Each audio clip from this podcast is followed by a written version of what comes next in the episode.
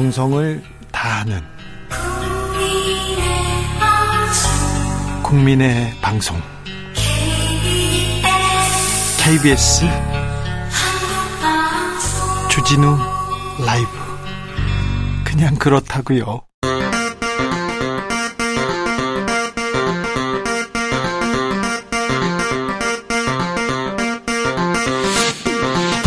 주진우 라이브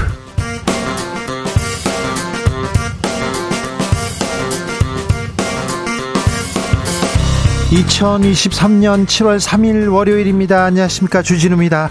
귀국한 이낙연 전 민주당 대표 정치 행보 넓히고 있습니다. 주말에는 호남을 찾아서 윤석열 정부는 물론 민주당에도 쓴소리 남겼는데요. 이재명 대표와는 안 만났네요. 언제쯤 만날 수 있을까요? 신경민 전 의원에게 들어보겠습니다.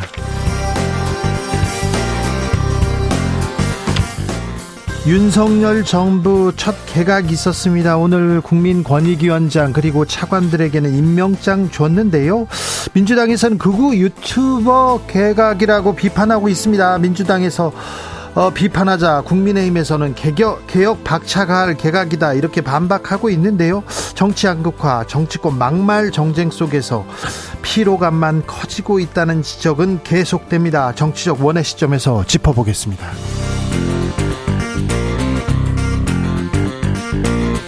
25년 만에 국민연금 보험 요율이 대폭 손질될 것으로 보입니다. 물론 인상될 것 같습니다.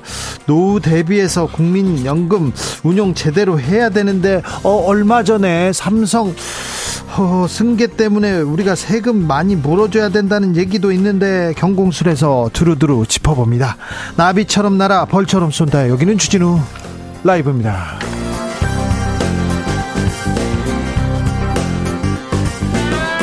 오늘도 자중차에 겸손하고 진정성 있게 여러분과 함께 하겠습니다.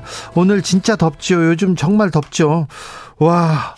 7월 시작인데 벌써부터 이렇게 더워서야 숨이 턱턱 막혀서야 이거 어떻게 해야 될지 참 하, 안타까운 사실 하나만 더 말씀드리자면 오늘이 월요일입니다. 목요일인 줄 아셨죠? 월요일입니다.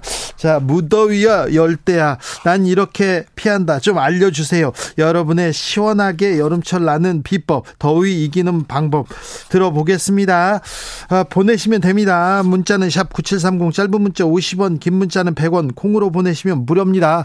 공부를 열심히 하면 됩니다. 운동을 열심히 해서 땀을 막 흘려보세요. 그럼 너무 시원합니다. 그런 얘기는 사절하겠습니다. 그럼 주진우 라이브 시작하겠습니다.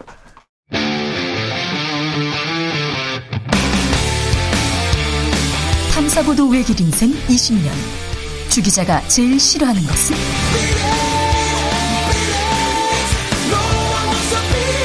이 세상에서 비리와 부리가 사라지는 그날까지. 오늘도 흔들림 없이 주진우 라이브와 함께.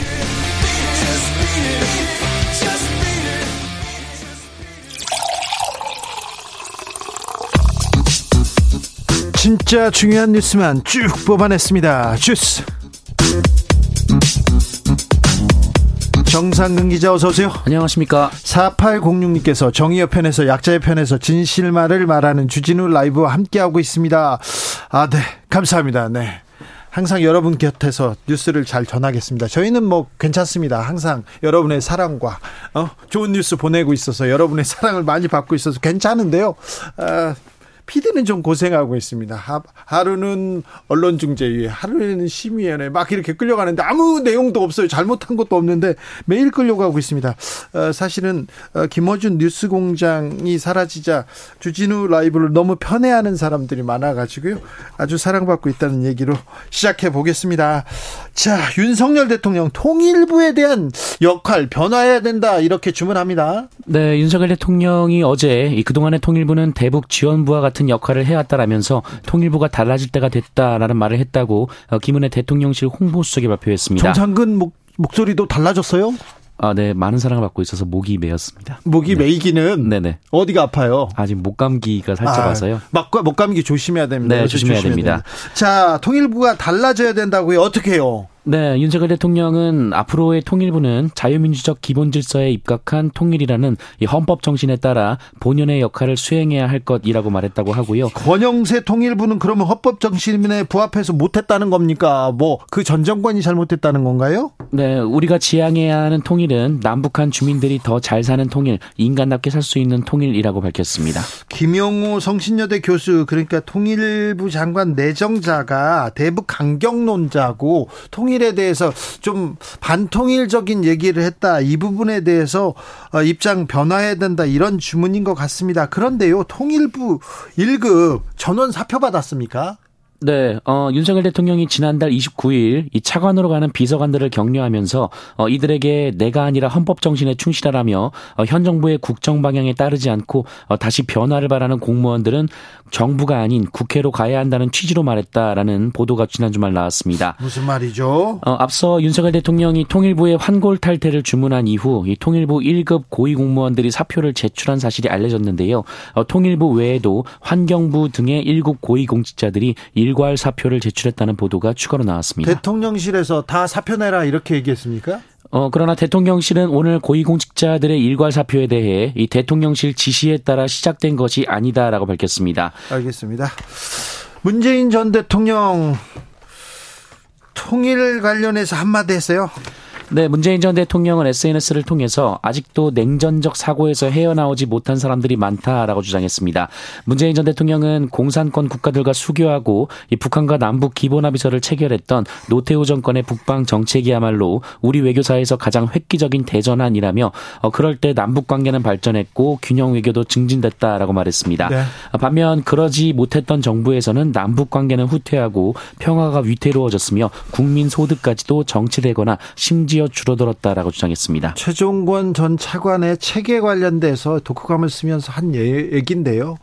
그런데 생각해 보면 북방 외교 그리고 어, 러시아, 중국 수교 노태우 정부 때 있었던 일인데요. 정말 그 보수에서 외교 그리고 북한 통일로 몇, 몇 발자국 이렇게 전진한다면 매우 큰 성과가 될 텐데 민족적 성과가 될 텐데 대통령도 이를 모르지 않으실 텐데 보수 정부에서 통일을 얘기하면 평화를 얘기하면 훨씬 많은 것을 이룰 수도 있을 텐데 하는 생각해 봅니다. 어, 국무조정실에서 저 무슨 기금을 잘못 사용했습니까? 네, 국무조정실은 오늘 브리핑을 통해서 문재인 정부 당시 이 태양광을 비롯한 전력 산업 기반 기금 사업 사용 실태를 점검한 결과 어, 위법과 부적정한 집행이 대거 드러났다고 밝혔습니다. 어, 총 5,359건에서 5,824억 원의 위적 위법 부적정 집행 사례를 확인했다고 밝혔습니다. 뭘 잘못했는데 5천억 이상 뭘 잘못했다는 거죠? 네, 뭐 태양광 등 신재생에너지 관련해서 이 지원책에서 뭔가 문제가 발견됐다라고 밝혔습니다. 어떤 결과가 나오는지 지켜보겠습니다. 국가보훈부가 가짜 독립유공자 서운 취소하겠다 밝혔습니다. 네, 보훈부가 친북 논란이 있는 독립유공자의 공적을 다시 검증해서 서운을 박탈하는 방안을 추진한다라는 보도가 나왔습니다. 누구를 그 대상으로 합니까? 언론에서는 손혜원 전 국회의원의 부친 손용우 선생, 어, 그리고 김원웅 전 광복회장의 부모인 김근수 전월순 선생이 거론되고 있습니다. 어, 이것도 진행 사항을 좀 지켜보겠습니다. 국민의힘 의원이 물고기가 일어 있어요. 들어 있는 수조의 물을 마셨습니다. 네, 국민의힘 소속의 윤영석, 김영선, 류성걸 의원 등이 어, 지난달 30일 노량진 수산시장을 찾았는데요. 어, 시장을 둘러보던 중 김영선 의원이 대게가 담긴 수조의 물을 손으로 떠서 마셨습니다. 물을 먹었다고요? 네. 마셨어요? 네, 다른 가게에 가서도 광어가 담긴 수조의 물을 한 입 떠 마셨고요. 또 마셨어요? 네, 류성걸 의원도 이 수조의 물을 떠 마셨습니다. 아, 왜요? 어, 김영선 의원은 이후 이 물은 2011년 후쿠시마 원전 폭발 사고 당시 방류돼서 우리 근해까지 온 것이라며 어, 지금 일본에서 방류할 물보다 이게 훨씬 더 진하다라고 말했습니다. 왜 마셨답니까? 네, 어, 그러니까 안전하다라는 점을 강조하고 싶었던 것 같습니다. 그래요? 김영선 의원이요? 네. 그렇게 얘기했습니까? 먹고? 어, 2011년에 이 방류가 됐을 때는 더 농도가 짙었는데 네. 그것보다 지금 방류되는 물이 훨씬 더 농도가 낮다 이 말을 하려는 것 같습니다. 제가 방송 들어오기 직전에 횟집 사장한테 전화를 했습니다. 그래가지고 그 수족 체육관에 있는 물 먹어 먹으면 먹어도 돼요 이렇게 했더니요 아, 절대 안 된다고 합니다. 일부 일부 횟집이에요. 다는 아니고 일부 횟집은 도시에 있는 횟집은 매일매일 바닷물을 갈아줄 수 없잖아요. 그래서 일부러 좀 맑은 맑게 보이기 위해서 약품 처리를 한답니다. 그리고 수족관에 항생제 처리도 많이 하고요. 그리고 어, 물고기들이요 이물질 뭐 그러니까 어, 물고기들도 대소변을 볼 거 아닙니까? 나름대로 볼 건데 그 이물질이 쌓이기 때문에 그거 먹으면 절대 안 됩니다. 아이들이 따라할까봐 무섭다고 절대 마시면 안 돼요 얘기합니다. 절대 수족관 물 마시면 안 됩니다. 바닷물도 막 오염수 그 아이 그런 얘기 하지 마시고 왜 이걸 떠먹습니까? 이거 뭐 좋은 거라고 맛 맛도 없어요. 네. 민주노총 총파업에 돌입했습니다. 네, 어, 민주노총이 오늘 총파업에 돌입했습니다. 어, 민주노총은 오늘 윤석열 정권 퇴진을 내걸고 15일까지 2주간의 총파업에 돌입한다고 밝혔습니다.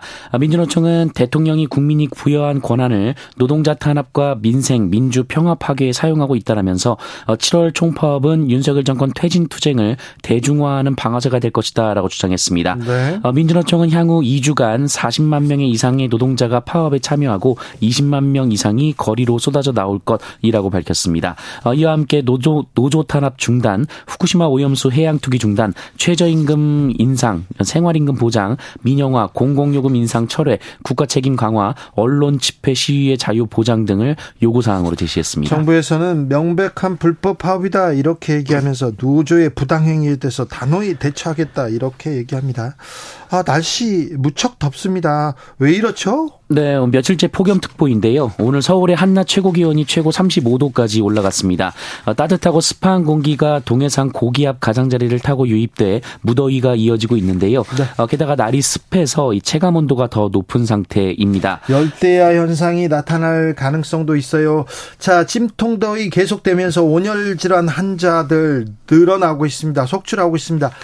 아, 조심하셔야 됩니다. 이럴 때는 너무 이 바깥에서 오랫동안 서 있으면 안 되고요. 바깥에서 일하는 분들, 오늘도 일하고 계신 분들 많은데, 아, 2시에서 4시 이렇게 더울 때는 조금 피해야 됩니다.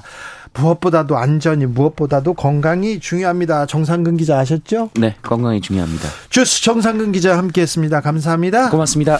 아, 꾀꼬리 같은 목소리로 빨리 돌아와 주세요. 1918님께서 정상근 기자 목소리가 돌아와도 꾀꼬리 같지는 않습니다. 이런 무더위 어떻게 버티시는지 한번 물어볼까요? 127님께서 1277님께서는요. 저희 아버지는요. 더운 여름날이면 수건을 물에 적셔가지고 꾹 짠 다음에 목에 두르십니다. 은근 시원 시원하다고 하시더라고요. 아, 그렇습니까? 아, 1340님 집에서요, 우유를 우유에 연유를 넣고 얼려서 우유 빙수 자주 해 먹습니다. 진짜 시원하고 맛있어요. 아, 예. 저건 우유도 준비하고 연유도 준비해야 되잖아요. 뭐도 해야 되는데 그 더워서 힘든데요. 이렇게 그, 그런 사람 어떻게 하죠? 9702님 매실 원액을 진하지 않게 얼음물에 타서 먹으니까요. 저는 생수나 다른 음료수 마실 때보다 갈증과 더위에서 더 잘 되더라고요. 얘기합니다. 네. 보이차나 녹차를 이렇게 타뒀다가 이렇게 계속 마셔요. 그런 분도 있습니다. 박상훈님께서는 너무 더워서요. 의상을 아주 편하게 정말 시원하게 입었거든요. 근데 딸이 절 보고요. 아빠 방에 들어가서 나오지만 눈 버린다 이렇게 얘기하더라고요. 아빠를 너무 많이 사랑하시나 봐요. 네. 5145님 아내가 가만히 있으면 안 덥다고 에어컨을 못 틀게 합니다. 그래서 그늘진 벽에 등을 대고 가만히 있습니다. 가만히 계세요. 그러면 돼요. 네. 그럼 됩니다. 네. 아 그러면 돼요. 그렇게 해, 하셔야 됩니다. 네. 에어컨 틀지 마시고, 예. 주진우 라이브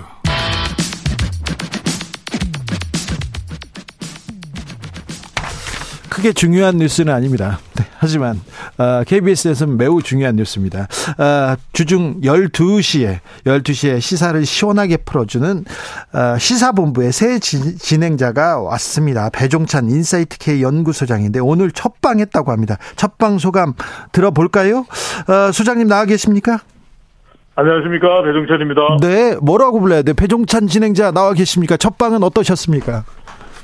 네, 우선 뭐 마음이 무겁습니다. 네. 아, 시는 대로 몸이 무겁지 마음이 무거운가요? 몸도 무겁고 마음도 무겁고요. 네. 마음이 무거운 이유는 또 전임 진행자가 최행일 특노가 제가 정말 진심으로 존경하고 사랑하는 선배님이신데 많이 또 아프십니다. 그래서 이제 제가 이어받아서 진행을 하는 것인데 어 선배님의 그 사랑과 또 정성이 깊숙이 푹 담겨 있는 프로그램이라서 제가 누가 되지 않도록 잘해야 된다는 생각도 들고요. 방금 전에 말씀하셨던 대로 제가 진행자로 참여함으로써 전체적으로 우리 KBS 1 라디오 진행의 무게감이 상당해졌죠. 아니요. 그렇게 네. 상당하지는 않아요. 무게감만요. 무게만 상당해졌어요. 네. 네.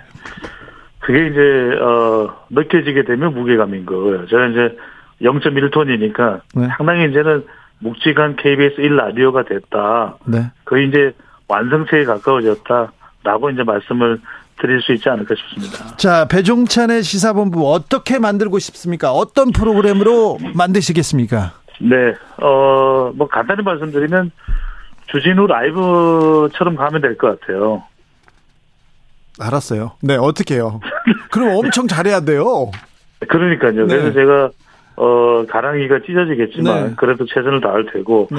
점심 시간이만큼 시간이 가지고 있는 특성을 10분 살려서 네. 재미도 어, 전달해 드리면서 정보도 제공해 드리고 특히 이제 또 요즘에 시사 방송이 상당히 또 어렵습니다. 민감하기도 하고 또 균형과 이 또 이걸 유지하려면 쉽지 않은데 네.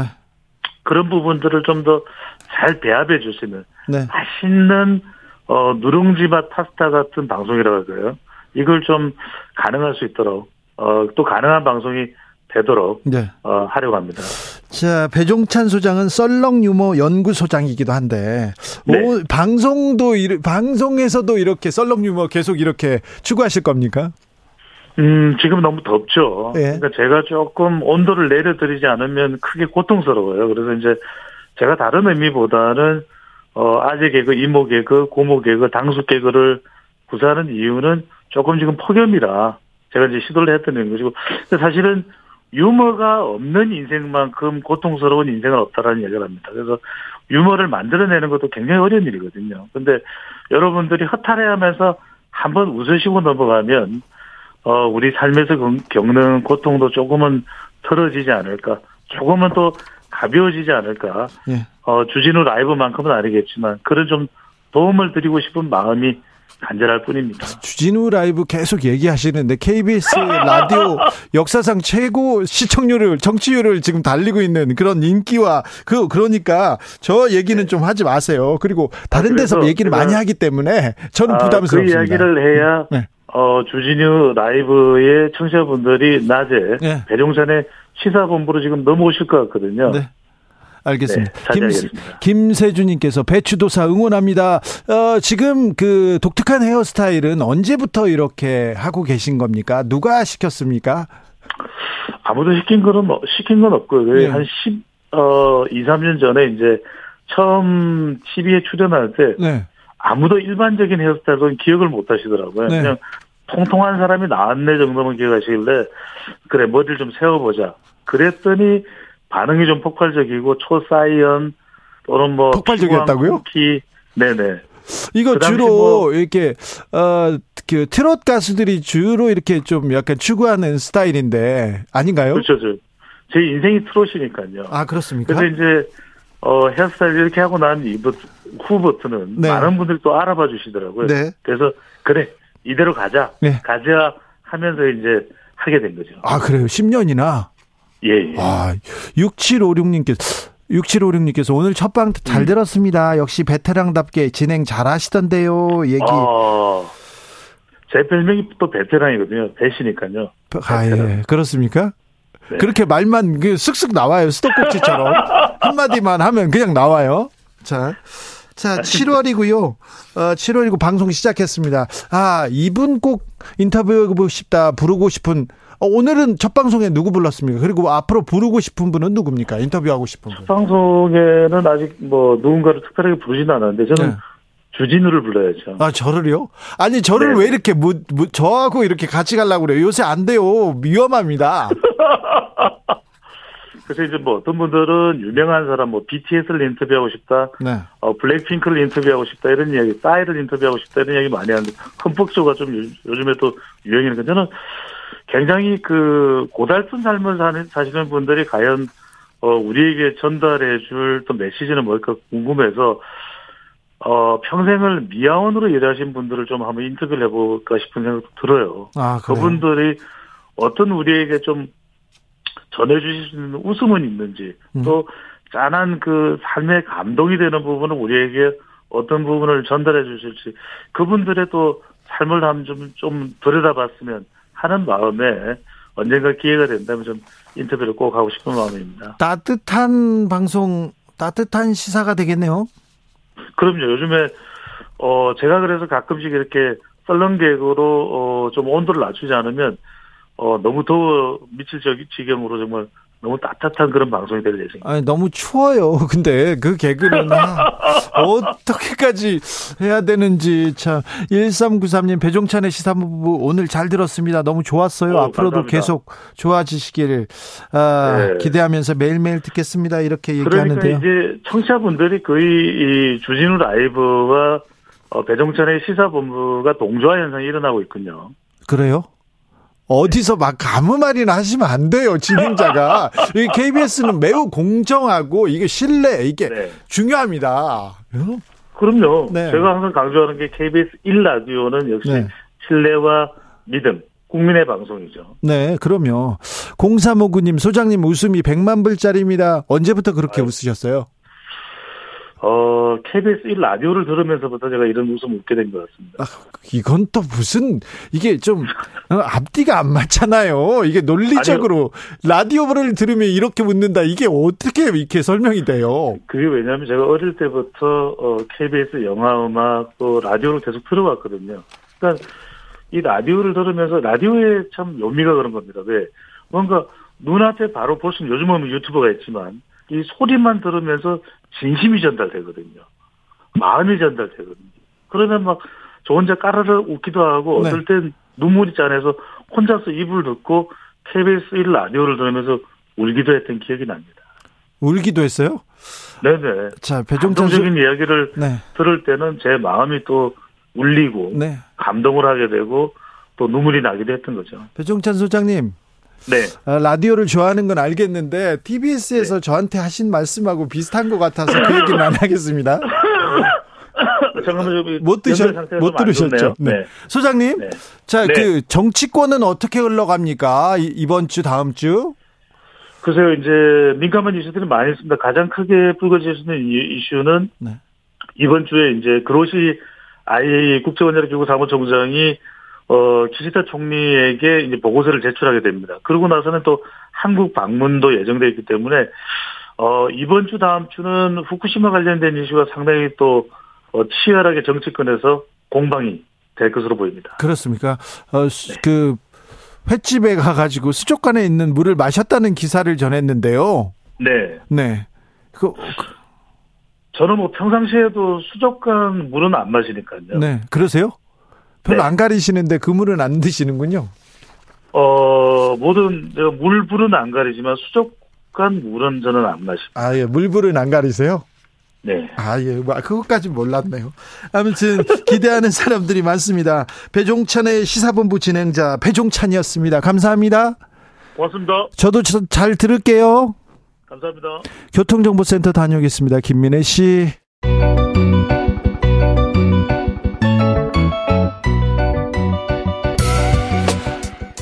한층 날카롭다, 한결 정확하다, 한편 세심하다, 밖에서 보는 내밀한 분석, 정치적 원의 시점. 오늘의 정치권 상황 원에서 더 정확하게 분석해 드립니다. 이연주 전 국민의힘 의원 네, 안녕하세요. 부드러운 카리스마 이현주입니다. 노영희 변호사. 네, 노영희 변호사입니다. 네, 한 교수님께서 퇴근길 광역버스 아니에요. 기사님들께서 주진우 라이브 많이 듣고 계신 것 같아요. 자, 광역버스에서 듣고 계십니다. 이현주 의원님한테 이것부터 물어봐야 되겠어요. 어, 당파를 떠나서 초당적으로 대책위를 출범하자 하면서 후쿠시마 오염수에서 오염수 반대한다 이런 성명을 내셨어요.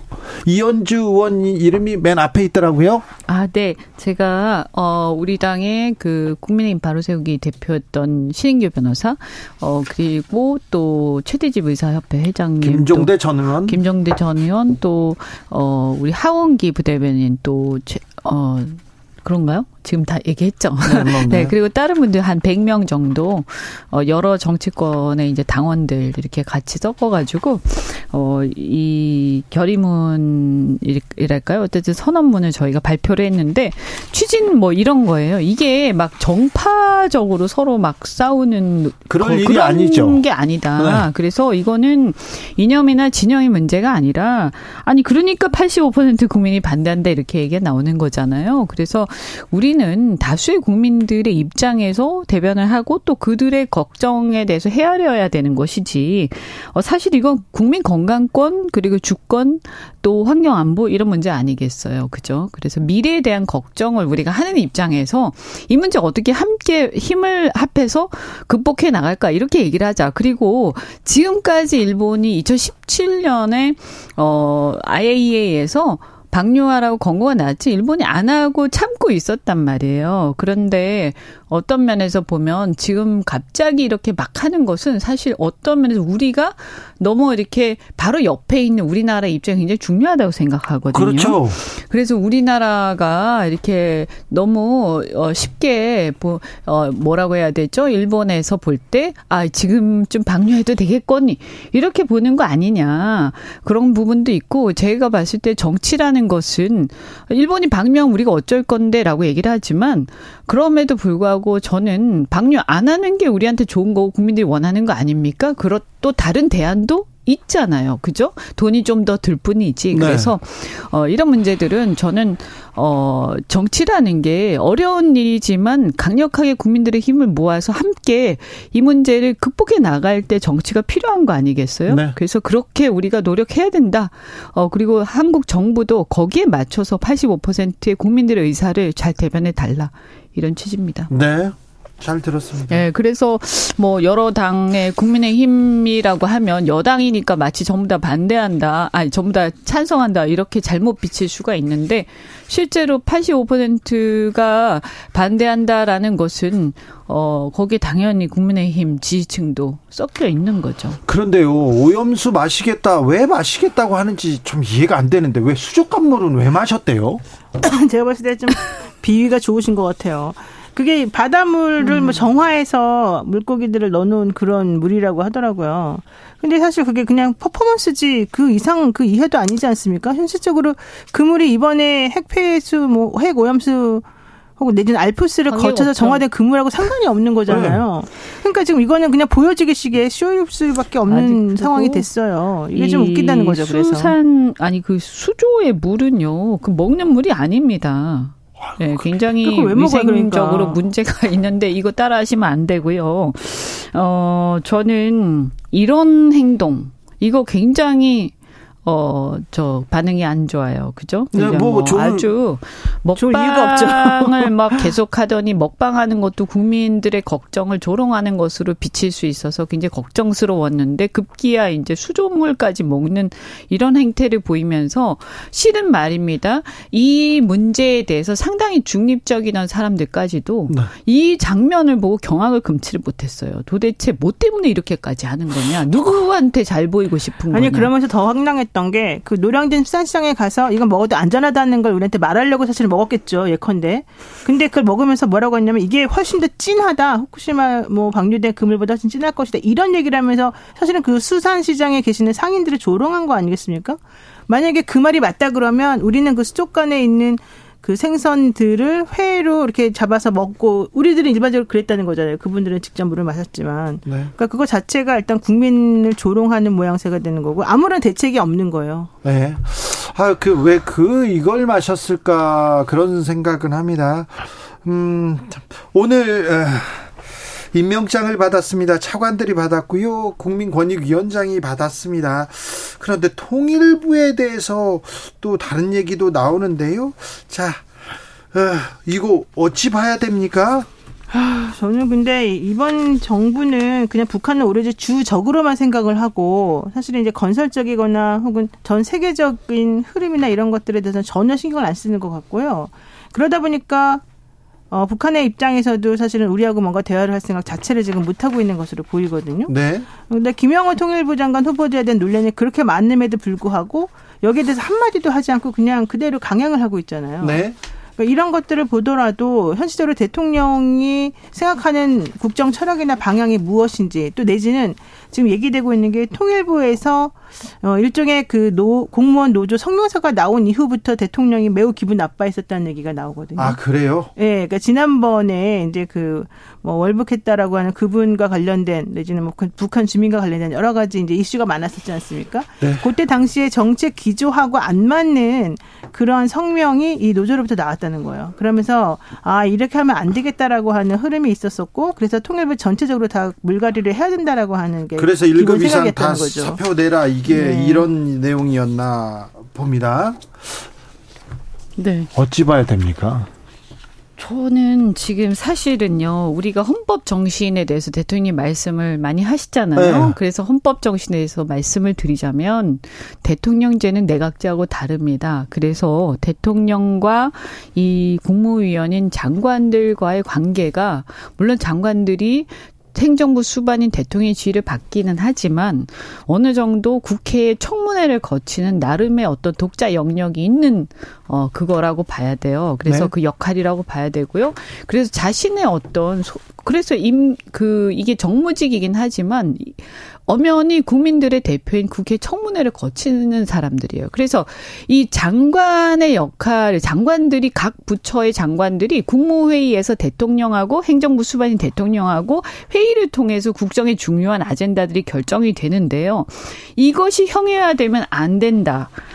이것이 헌법의 정신이에요. 왜냐하면 말씀드린 대로 장관의 위치, 지위나 이런 위상들이 그냥 대통령과 함께 어떤 한 팀을 이루는 그런 단순한 그런 이상의 역할이 있기 때문에요. 국무위원입니다. 분명히. 그래서 이거는 헌법기관인데 어떤 면에서 보면 어 이런 장관의 임명 과정이 근데 다 아까 말씀드린 것처럼 청문회를 거치다 보니까 네. 임명 과정에서 굉장히 어려움이 있어요 현실적으로. 네. 근데 그러다 보니까 그러면 다 치우고 그냥 차관을 통해서 만만한 어떻게 보면 나하고 잘 얘기가 되는 차관들을 통해서 국정을 하겠다. 그리고 국무회의는 그냥 있으나 없으나 한 형해화된 기구로 놓겠다라는 이런 생각을 해서는 절대로 안 된다. 그것은 헌법 정신에 반하는 것이다. 네.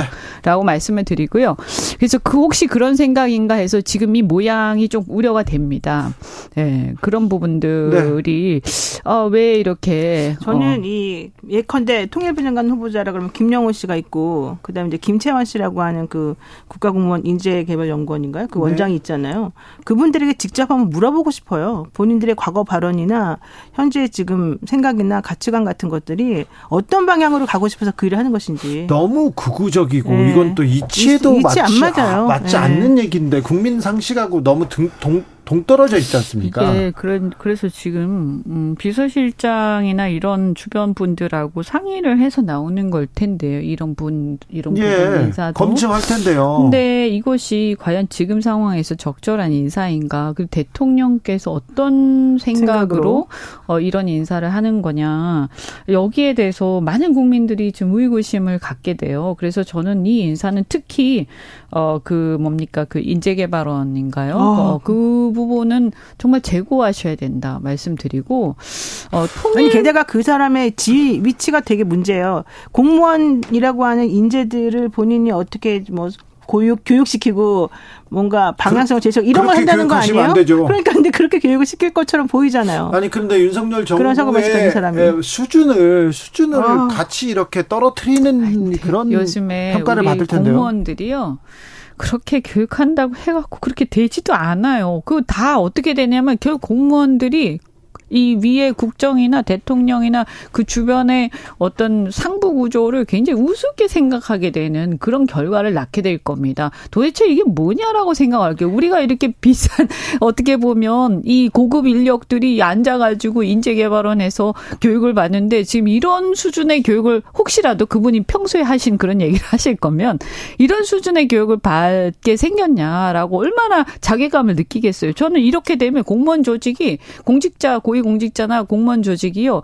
어, 절대 사기가 올라갈 수가 없고요. 이게 네. 제대로 일이 되지가 않습니다. 여기서 포인트가 뭐냐면요. 대통령이 이번에 개각을 단행하면서 공무원들 특히 누구누구 임명해야 된다라고 말할 때 포인트가 있었대요.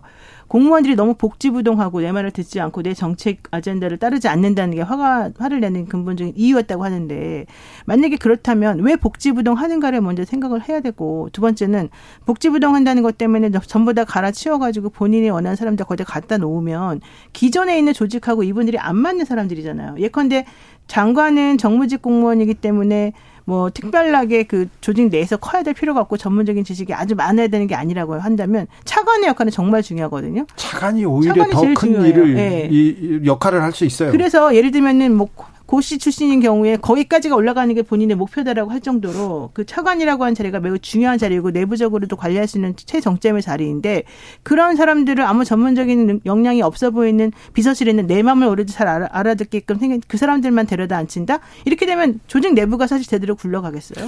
아, 뭐, 네. 아까 어쨌든. 다, 다는 아니지만 몇 명은 네, 전문성이 네, 몇 명. 있는지 이렇게 또 지적받습니다. 오늘 아무튼 김채환 아니, 근데 그 말씀드리, 드렸지만 전문성도 전문성 가능성이지만요. 이렇게 모든 어떤 정무적인 그 지휘 체계를 장관을 뛰어넘어서 차관 중심으로 가는 이것은 이 국무회의를 형해화시키는 거고 헌법 정신에 반하는 거예요.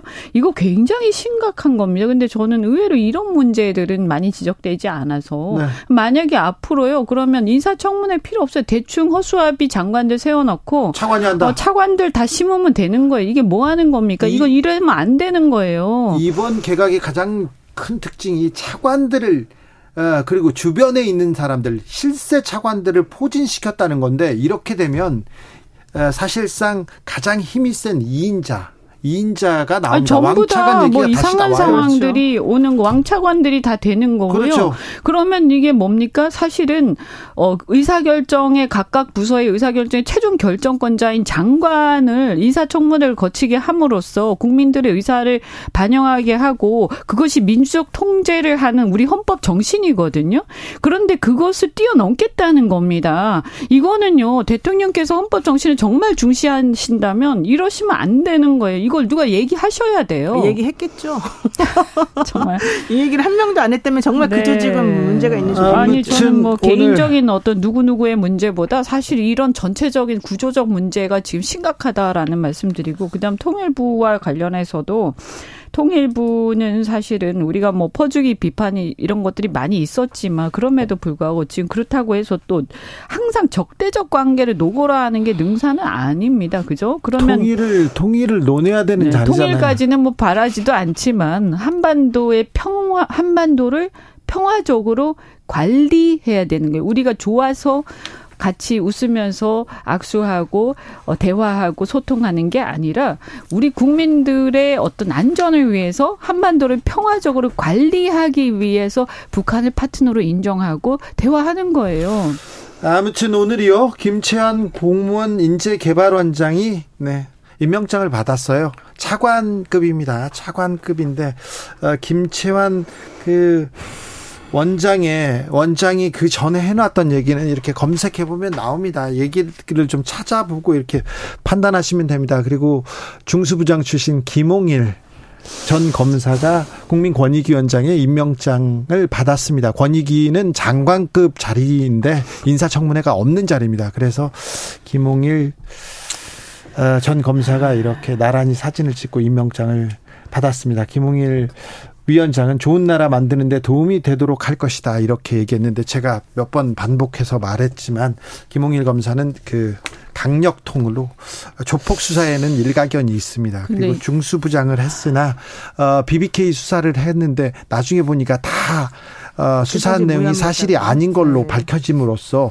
수사 능력도 크게 보여주지는 못했으나 이번에 어, 임명장을 받았습니다. 이제 사람들이 잘못 생각하면 아 대통령이 임명권자니까 대통령 마음대로 하는 게 맞는 거 아니야 이렇게 생각할 수가 있어요. 근데 대통령 선출직이잖아요. 근데 대통령이 주권을 위임받으셨는데 100%의 지지로 되는 사람은 없지 않습니까? 네. 그러면 반대하신 국민들의 뜻이 있는 거예요. 그럼 물론 내가 어 100, 더 다수의 지지를 받았기 때문에 내 의사가 어느 정도는 많이 반영이 된다 하더라도 그 반대하는 다른 국민들도 일정하게 주권에서 지분이 있는 거예요. 그러면 그들의 얘기도 듣고 야당의 얘기도 듣고 하는 것이 바로 민주적 통제고 그게 바로 민주정치 원리거든요. 국민 주권의 네. 원리고. 근데 이게 전혀 무시된다. 그러면 이거는 아 이거는 심각한 헌법 정신이 완전히 파괴되는 건데요. 어 그래서 조금 이렇게 모든 걸 다 국민들 얘기를 들어라 야당 얘기 들어라 아니지만 좀 감안해서 하셔야 되는데 좀 걱정스러워 이렇게 계속 가서 어떻게 될 건지. 자. 전 정권에서요 민주당에 있을 때도 음. 국민의힘에 있을 때도 문재인 전 대통령을 가장 아프게 비판했던 사람 중에 한 명이 이현주 의원이죠. 그건 맞죠. 똑같은 네. 얘기를 네. 그때도 했어요. 똑같은 그때도. 얘기를 했어요. 그때도. 아니 이현주는. 이름만 다 바꾸면 똑같아요. 네. 근데 지금 더 심해지고 있으니까 정말 네. 이거는 제가 할 얘기가 없어요. 그런데 문재인은 거, 간첩이다. 아니 간첩은 아닌지 몰라도 공산주의 신봉자다. 이 얘기에 대해서는 어떻게 생각하세요? 어 그러면 간첩 정권에 이제 검찰총장을 너무 열심히 하신 셈이 되는 건데 아. 그런데 뭐. 이렇게 근데 그 얘기를 네. 지금 하는 것이 어떤 의미가 있죠? 어, 뭘 하려고 그 얘기를 꺼내는 거죠? 그러니까 예를 들어서 네? 뭐 어떤 구체적으로 어떤 이 모든 정치인들이나 권력자는 말을 한마디 한마디 할 때마다 정치적 효과를 발휘하는 거거든요. 그럼 그 얘기를 함으로써 우리 국민을 분열시키고 그렇다고 해서 뭘 가지고 지금 뭐 수사를 하거나 국가보안법 위반을 수사를 한다든가 그걸 가지고 기소한다든가 그런 게 아니지 않습니까? 그냥 말만 계속하는 거예요. 그럼 이거는 국민만 분열되고 논란만 일으키는데 한 가지 효과는 있어요. 국내 정치적으로 지지층을 결집시키 지키는 효과 정도 있는 건데 과연 이것이 크게 봤을 때 국가 운영에 도움이 될 것인가? 좀 지, 어, 신중하시기를 바란다 말씀드리겠습니다. 그러니까 운영에 도움이라기보단 내년 총선을 겨냥해서 본인들 그것도 도움이 되는지 지키려는 생각이겠죠. 네. 네. 오염수 관련해서 이현주 의원님께서 국민 85%가 반대한다. 국민 85%를 위한 목소리도 내야 된다. 이런 얘기 하셨는데요. 여론조사 기관 리서치뷰가 환경운동연합 의뢰로 지난 5월 19일부터 22일까지 오염수 방류 찬반을 물었습니다. 85.4%가 반대한다고 답했습니다. 찬성한다는 10.8%에 그쳤습니다. 자세한 내용은 중앙선거 여론조사심의위원회 홈페이지를 참조하시면 됩니다. 음, 주진우 라이브는 거의 어, 거의 진실에서 벗어나지 않는데요. 여기서 날짜를 조금 한 글자를 잘못하거나 빠지거나 그래가지고 그런 걸로 그런 거가 빠지잖아요. 그럼 바로 저희들은 불려갑니다. 어. 그래도 괜찮습니다. 어디로 불려가요? 어디로 불려가요? 방심이 위로, 그런 거예요. 방심이로 불려가요? 네, 그런 데로 가죠. 아. 네, 네 아, 괜찮습니다. 저희는. 네. 네. 자. 어, 저기 그 얘기도 조금 한번 해볼까요? 민주당 얘기로 해봐야 되는데, 민주당은 이낙연 대표가 온 다음에 이낙연의 행보, 그 다음에, 어, 송영길 수사는 어떻게 돼가고 있지? 송영길 전 대표 턱밑까지 온 수사. 요 얘기가 제일 많습니까? 요즘은 추미애 전 장관 얘기도 좀 있습니다. 네, 지금 추 장관 얘기가 사실은 여러 개 갈래로 지금 나오고 있는데 제가 박지원 원장하고 인터뷰를 했는데 오늘 아침에 그 추장관이 그만두게 된 타임과 그 당시 상황에 대해서 조금 설명을 해주시더라고요. 왜 지금 그 얘기가 나오는 거죠? 그러니까요. 그게 다 이제 다 정치하시는 분들이라 다 계산들이 다 있으시겠지만 그러다 보니까 앞으로 사실은 해야 될 얘기들이 많이 나올 거다라고 하는 예측이 있어요. 이제 시작이다. 네, 고민정 의원 같은 경우에도 거기에 대해서 또 사실은 반대되는 의견을 얘기를 좀 했거든요. 다른 인터뷰에서. 그래서 추 장관, 추미애 장관이 얘기한 것하고 조금 결이 다른 얘기들이 보세요. 정철승 변호사가 갑자기 내가 추 장관한테 저번에 들은 얘기입니다라고 하면서 페이스북에 올린 글이 하나가 있었었고요. 그다음에 고민정 의원이 좀 조심해서 말해야 된다면서 아니다 뭐 이런 얘기 하나가 한 게 있고요. 박지원 원장도 내가 구체적으로 말하지는 못하지만 그 당시에 그런 상황은 또 아니었던 것 같다. 뭐 이런 취지 얘기들이 나왔거든요. 그러니까 현실적으로 이런 것들이 계속 나오는 것 자체가 민주당 지금 사실은 사람들이 제일 염증 내고 있는 게 바로 분열 내지는 서로 간의 내부 갈등 이런 거잖아요. 그렇죠. 안 그래도 이낙연 대표가 오면서 어, 민주당 지지자들 오 하는 그런, 그런 분위기에서 분위기인데요. 네, 네. 그래서 지금 양쪽에서도 또 싸움을 시작하려고 좀 시동을 거는구나 이런 생각이 들 수밖에 없는 거예요. 그럼 저저 추전 대표하고 또 그런 문재인 전 대통령 주변하고요. 아 이거 어찌 어찌 봐야 됩니까? 근데 문재인 대통령은 아마 어, 아무 아무 말도 아무 말도 안 할 거예요. 예. 근데 추 장관님은 내가 봤을 때 내년 총선을 일단 겨냥하고 지금 이 타이밍을 좀 보시는 것 같아요. 그래서 네. 말을 앞으로 아마 점점 더 세게 할 것 같아요. 더 세게요? 네, 본인이 알고 있다고 생각하는 건 그동안 억울했다는 것을 이제 아마 구체적으로 다 얘기를 하겠죠. 근데 그렇게 되면 자, 다른 쪽에서도 가만히 있지는 않거든요. 이렇게 되면 너무 정신이 없어질 가능성도 좀 있어요.